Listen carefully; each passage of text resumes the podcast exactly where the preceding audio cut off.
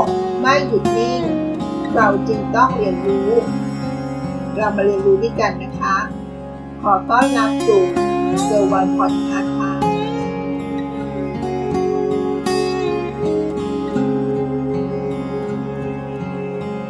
ในวันนี้เราจะมาคุยเกี่ยวกับลูกค้ากันนะคะ คิดว่าน่าจะมีประโยชน์กับพ่อค้าแม่ค้า และคนที่เพิ่งเริ่มต้นทำธุรกิจนะคะ หัวข้อชวนคิดในวันนี้ก็คือทำความรู้จักกับลูกค้าสี่ประเภท ลูกค้าสี่ประเภทที่จะพูดถึงต่อไปนี้ คนทำธุรกิจควรจะรู้จักเอาไว้นะคะ เมื่อพูดถึงคำว่า การทำความรู้จักกับลูกค้าของธุรกิจ ถือเป็นสิ่งที่สำคัญนะคะ ที่หลายธุรกิจควรนำมาใช้ก่อนที่เราจะขายสินค้าและบริการ ให้กับลูกค้าของเรานะคะ สมัยนี้ลูกค้ามีทางเลือกในการเลือกซื้อสินค้า และบริการหลากหลายช่องทางคนในอดีตอย่างมากมายค่ะ จึงเป็นเหตุให้คนทำธุรกิจ ต้องหันมาศึกษา ความต้องการที่แตกต่างของลูกค้าแต่ละรายให้ละเอียด เพื่อจะช่วยให้สามารถประหยัดเวลา และจัดสรรทรัพยากรที่มีอยู่อย่างจำกัด ไปยังลูกค้าที่เป็นกลุ่มเป้าหมายมากที่สุด ธุรกิจจำนวนไม่น้อย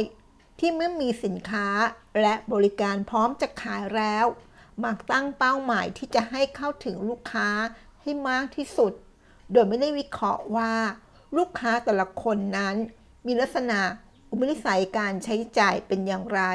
ทำให้สุดท้ายธุรกิจของเราอาจมียอดขายไม่ไปถึงไหน ในขณะที่คนอื่น ขายดีเป็นเทน้ำเทท่า นักการตลาดจะมีวิธีการแยกประเภทของลูกค้าตามยอดขายและต้นทุน ซึ่งวิธีการนี้ถูกเรียกว่า Customer Profit Ability Metric ซึ่งสามารถแบ่งลูกค้าออกเป็น 4 ประเภทค่ะ เราจะมาเรียนรู้กันนะคะว่าลูกค้าสี่ประเภทนี้มีอะไรบ้าง ประเภทที่ 1 ค่ะ ลูกค้ากลุ่มแชมเปี้ยน ประเภทที่ 2 ลูกค้ากลุ่ม a d v a n c e Instant ประเภทที่ 3 ลูกค้ากลุ่ม Demander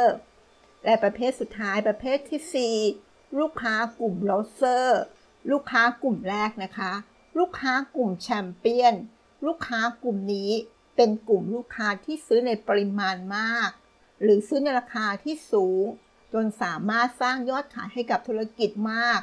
และในเวลาเดียวกันนะคะ ก็เป็นกลุ่มที่ไม่ค่อยเรียกร้อง ในเรื่องสิทธิพิเศษ และบริการอื่นๆมากนักทำให้ธุรกิจมีต้นทุนในการบริการต่ำทำให้ลูกค้ากลุ่มนี้เป็นกลุ่มที่สามารถสร้างกำไรมากสุด เมื่อเทียบกับกลุ่มอื่นนะคะ ซึ่งธุรกิจจะต้องพยายามรักษาความสัมพันธ์ทางธุรกิจ และรักษาลูกค้ากลุ่มนี้ไว้ ให้อยู่กับเราให้นานที่สุดค่ะ ลูกค้ากลุ่ม 2 นะคะ กลุ่ม Advanced Instant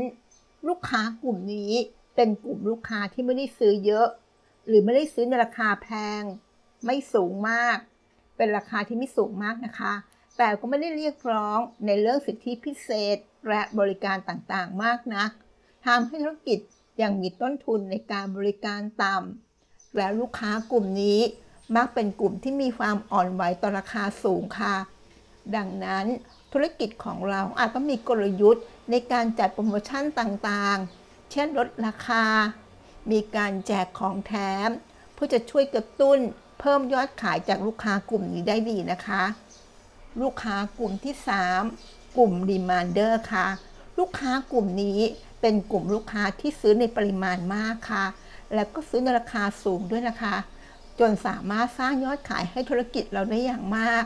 คล้ายๆ กับกลุ่มแชมเปี้ยนเลยว่าได้นะคะ แต่ก็เป็นกลุ่มที่มักจะเรียกร้องในเรื่องบริการ หรือสิทธิพิเศษต่างๆ จากธุรกิจของเรามากพอสมควร จึงทำให้ธุรกิจของเรามีต้นทุนในการบริการ แก่ลูกค้ากลุ่มนี้สูงตามไปด้วยค่ะ อย่างไรก็ตามนะคะ ลูกค้ากลุ่มนี้ก็ยังถือว่ามีความสำคัญ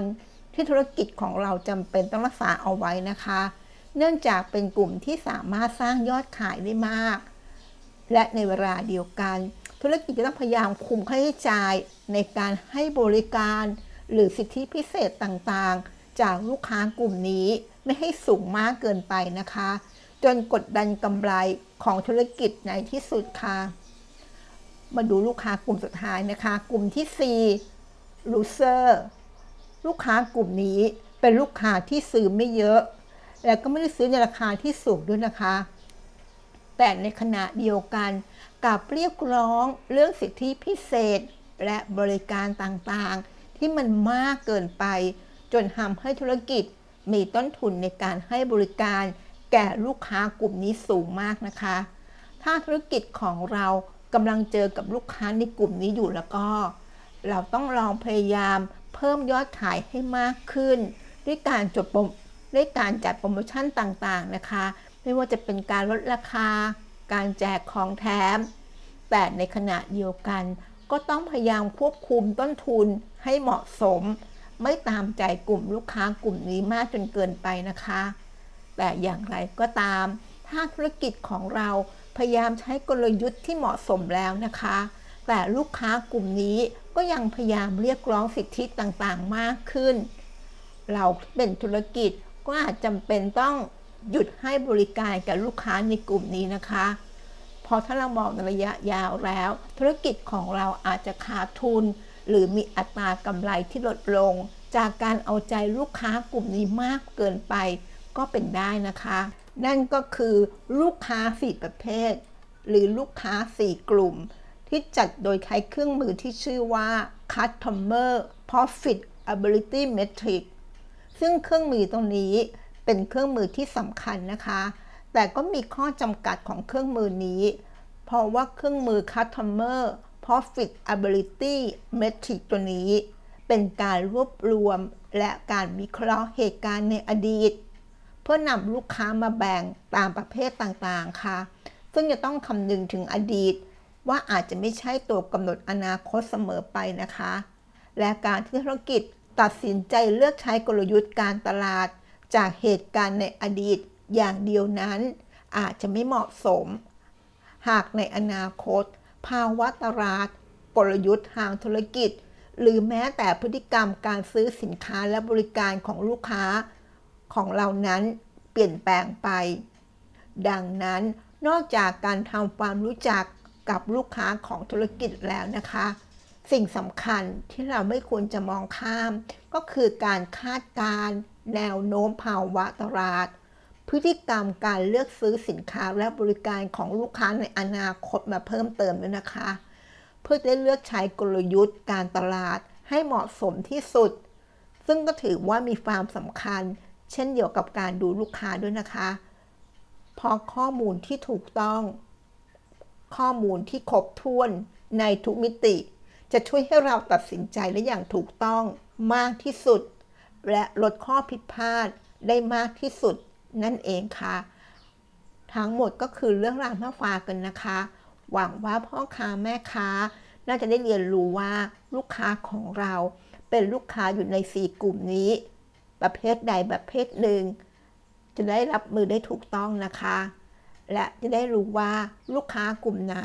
คือลูกค้าที่เราควรจะรักษา ขอบคุณที่รับฟังแล้วพบกันใน EP ถัดไป